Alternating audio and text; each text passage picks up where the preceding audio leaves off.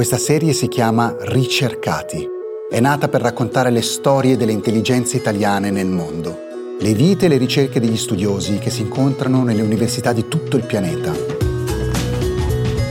Ricercati è prodotto da Cora Media in collaborazione con Intesa San Paolo On Air. La puntata di questa settimana è di Silvia Bencivelli.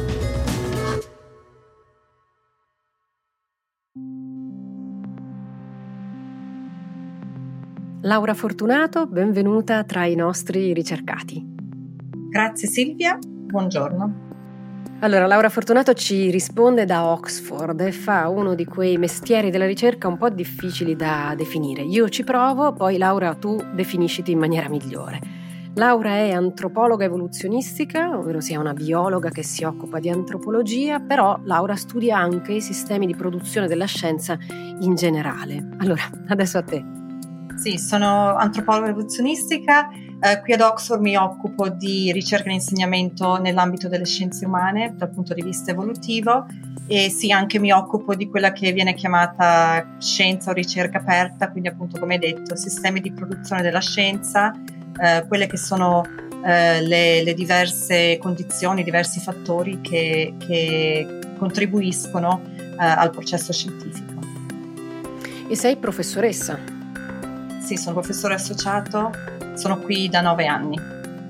Da nove anni a Oxford o da nove anni in giro per il mondo, fuori dall'Italia? Da nove anni ad Oxford, da una ventina di anni in giro per il mondo, fuori dall'Italia.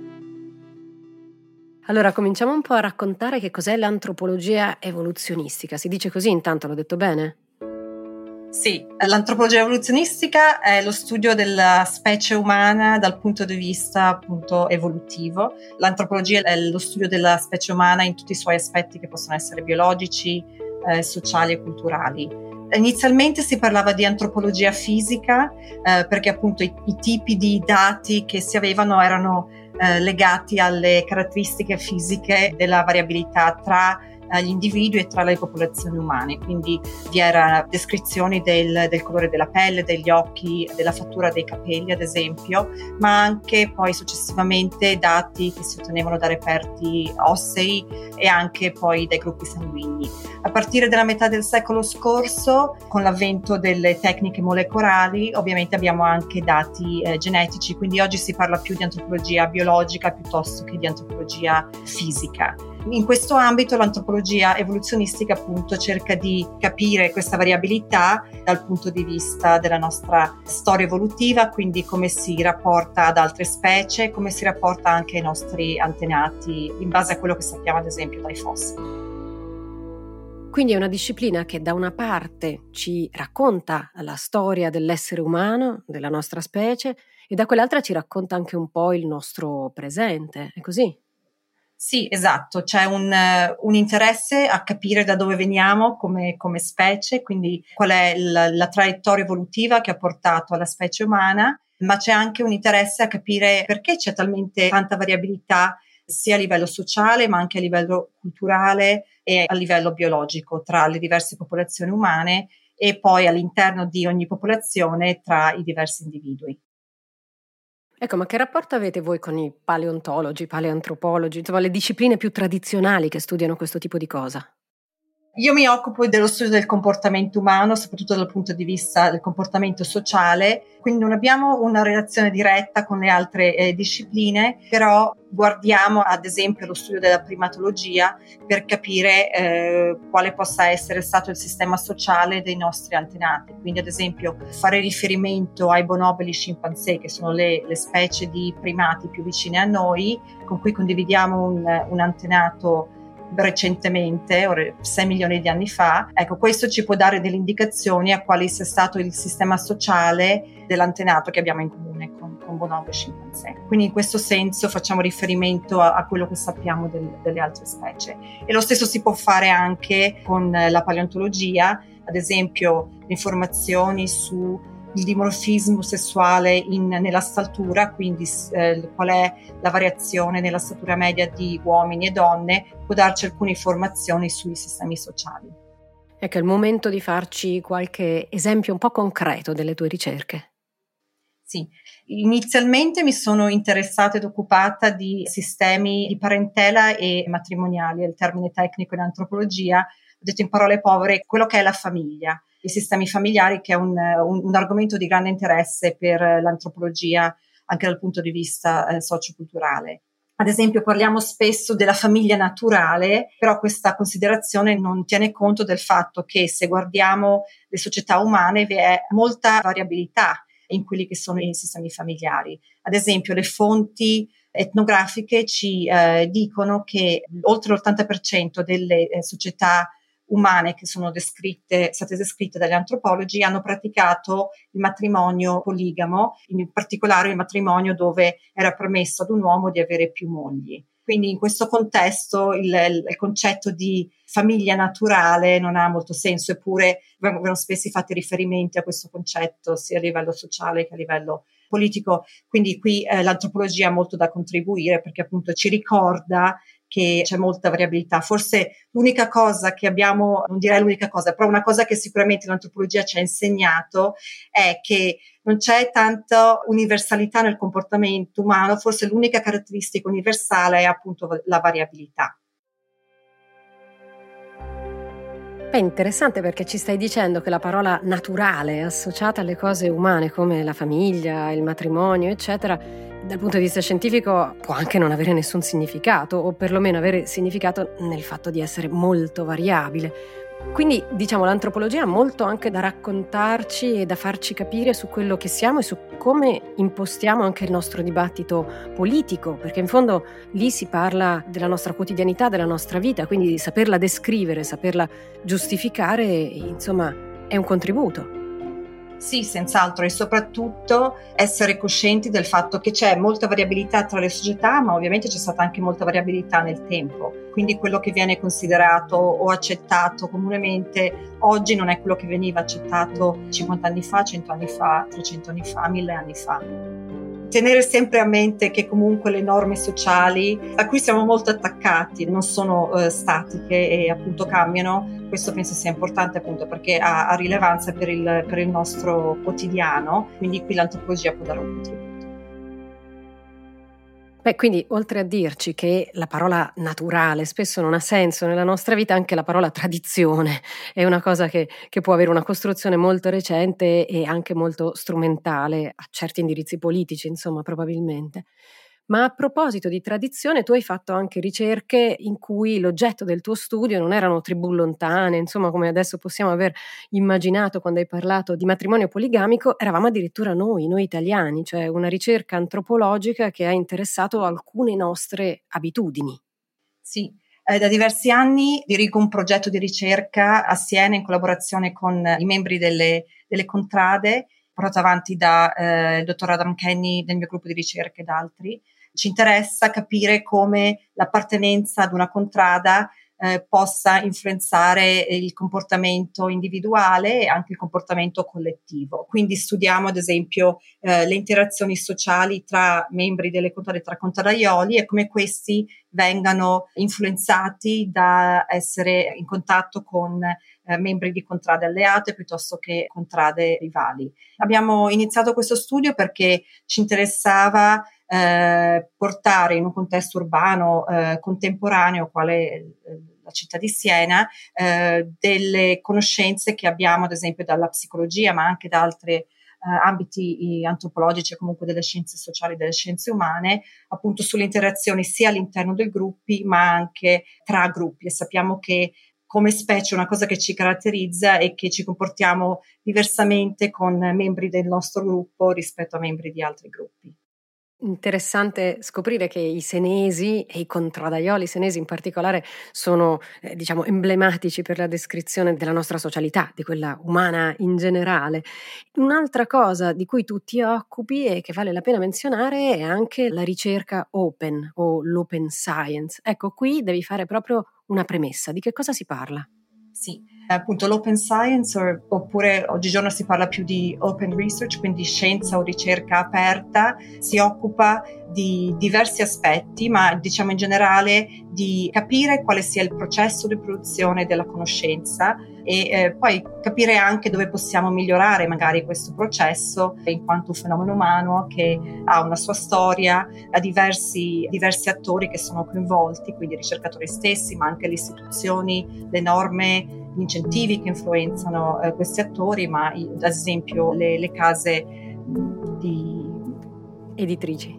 Editrici, grazie, che pubblicano le riviste scientifiche, eh, gli enti che eh, finanziano la ricerca e così via. Quindi appunto l'interesse è di capire come siamo arrivati al sistema in cui come ricercatori eh, operiamo, eh, ma anche dove possiamo fare dei, dei miglioramenti se, se necessario. Ad esempio, una cosa di cui spesso si parla è il concetto di publisher parish eh, nell'ambito della ricerca, quindi non so come, come si dica in italiano. No, si dice publisher parish anche in italiano, sì.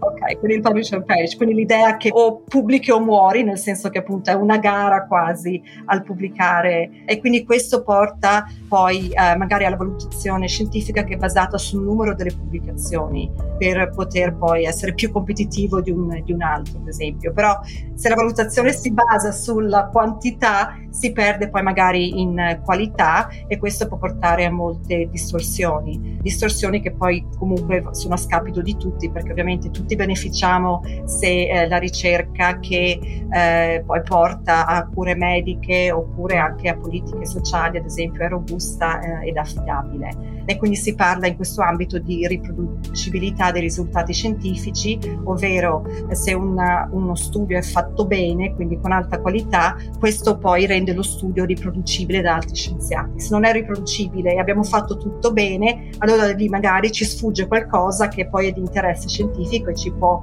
eh, portare ad aumentare la nostra conoscenza. Però se uno studio non è riproducibile perché magari non era stato fatto in maniera accurata, ad esempio nella collezione date, allora lì abbiamo altri problemi.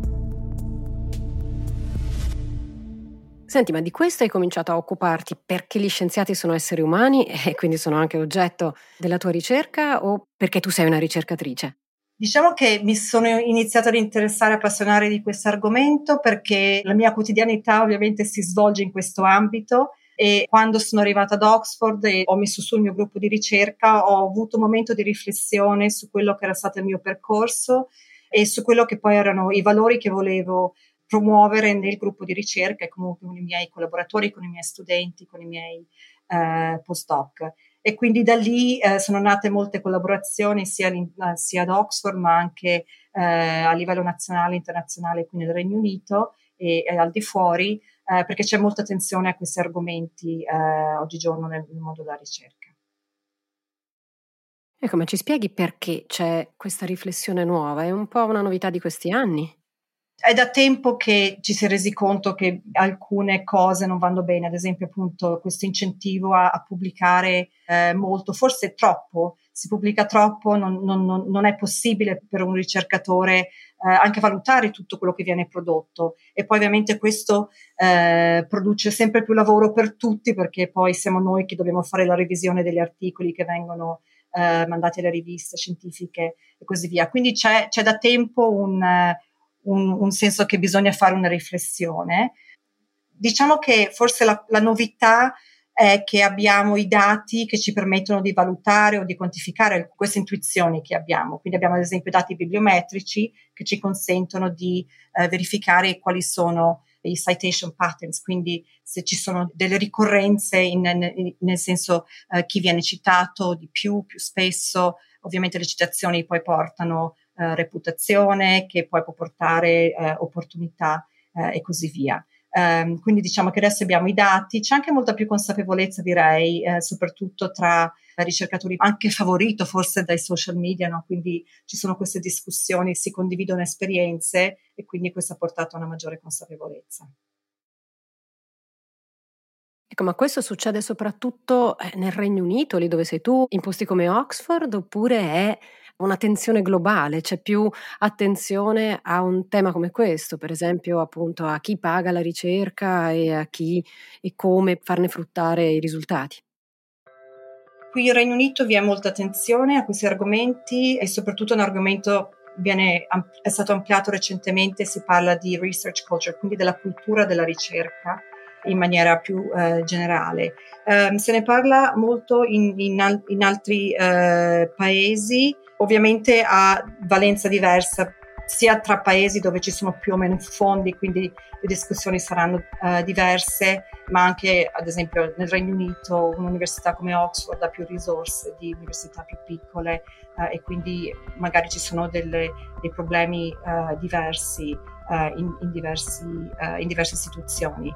Um, se ne parla molto però anche a livello nazionale, come ho detto prima, infatti una delle iniziative di cui mi sono occupata negli ultimi anni è di fondare una rete che si chiama UK Reproducibility Network, che porta insieme diverse istituzioni nel Regno Unito eh, in modo da cercare di collaborare nel trovare la soluzione a questi problemi, perché ovviamente il sistema della ricerca è un sistema complesso, è un sistema globale e quindi bisogna trovare soluzioni eh, congiunte, bisogna collaborare per fare questo, non, non eh, competere. E devo dire c'è anche un Italian Reproducibility Network che quindi cerca di portare attenzione su questi argomenti eh, nell'ambito della ricerca italiana. Tu come sei finita lì a Oxford?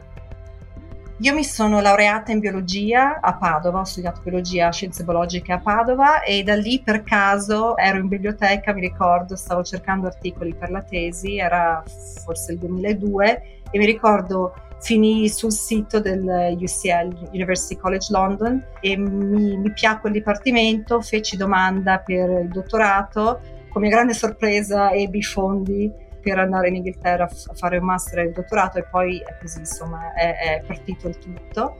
Dopo il dottorato sono stata in, negli Stati Uniti a Santa Fe in Nuovo Messico al Santa Fe Institute che è un uh, centro di ricerca interdisciplinare su sistemi complessi um, e lì sono stata tre anni e mezzo e poi da lì cercavo la prossima tappa, diciamo, e c'è stata una posizione eh, ad Oxford, feci domanda e il posto e sono qui ormai da nove anni ne parlo in questo modo perché mi piace anche evidenziare che il caso ha avuto un fattore molto importante. No? Spesso si presentano le traiettorie magari dei ricercatori come molto lineari, no? in cui si sapeva esattamente quello che si andava facendo, invece eh, sono stata fortunata ad avere opportunità, diverse opportunità, sono stata appunto, eh, di cui ha, giocato il caso poi avere un lavoro piuttosto che un altro e sono finita qui. Eh, appunto sono nove anni che sono qui. Se lo dici tu, che nella vita degli scienziati conta anche il caso, tu che gli scienziati li studi, non solo li frequenti come colleghi, ma li frequenti come oggetti di studio, insomma, noi, noi ci fidiamo. Dici un'ultima cosa, torneresti in Italia, tornerai in Italia e a che condizioni? Io sono andata via dall'Italia subito dopo la laurea e mm, non avevo molte conoscenze anche di come funzionasse il sistema accademico italiano e non ho moltissimi contatti in Italia anche perché l'antropologia in Italia non è diciamo una disciplina eh, sviluppata come lo è in altri paesi. Ci sono dei colleghi che fanno lavori molto validi di antropologia eh, genetica, ad esempio, però quello è l'ambito principale, diciamo, è l'ambito principale. Però, ad esempio, il lavoro di antropologia evoluzionistica che faccio io applicato al comportamento non, non c'è in Italia. Tornerei se potessi avere un lavoro alle condizioni che ho qui, perché l'Italia, sappiamo tutti, insomma, ha, ha, i suoi vantaggi, è bella. Sono fuori da vent'anni, avevo abitato all'estero anche prima, quindi diciamo che eh, ormai sono queste, si dice, un cittadino del mondo, per cui quando non sono in Italia mi piacerebbe tornare in Italia, quando sono in Italia a volte vedo alcune cose o noto alcune cose che magari non noterei se fossi stata sempre lì perché c'è il confronto con altre realtà. Uh, quindi non lo so, se, se, l'opportunità giusta si presentasse magari tornerei, però non ho piani in questo senso per ora. E allora comunque vada, grazie a Laura Fortunato, molto interessante la tua, la tua storia, l'antropologia evoluzionistica e eh, gli scienziati come oggetto di ricerca e la tensione verso la costruzione di una scienza un po' più open e un po' più libera dagli interessi e a risentirci. Grazie e a presto. Ricercati, storie dei cervelli italiani nel mondo è un podcast di Silvia Bencivelli, Mario Calabresi, Paolo Giordano, Cesare Martinetti e Francesca Milano. Prodotto da Cora Media e realizzato in collaborazione con Intesa San Paolo On Air. La cura editoriale è di Francesca Milano. Il coordinamento è di Cesare Martinetti. La producer è Monica De Benedictis. Il sound designer è Emanuele Moscatelli.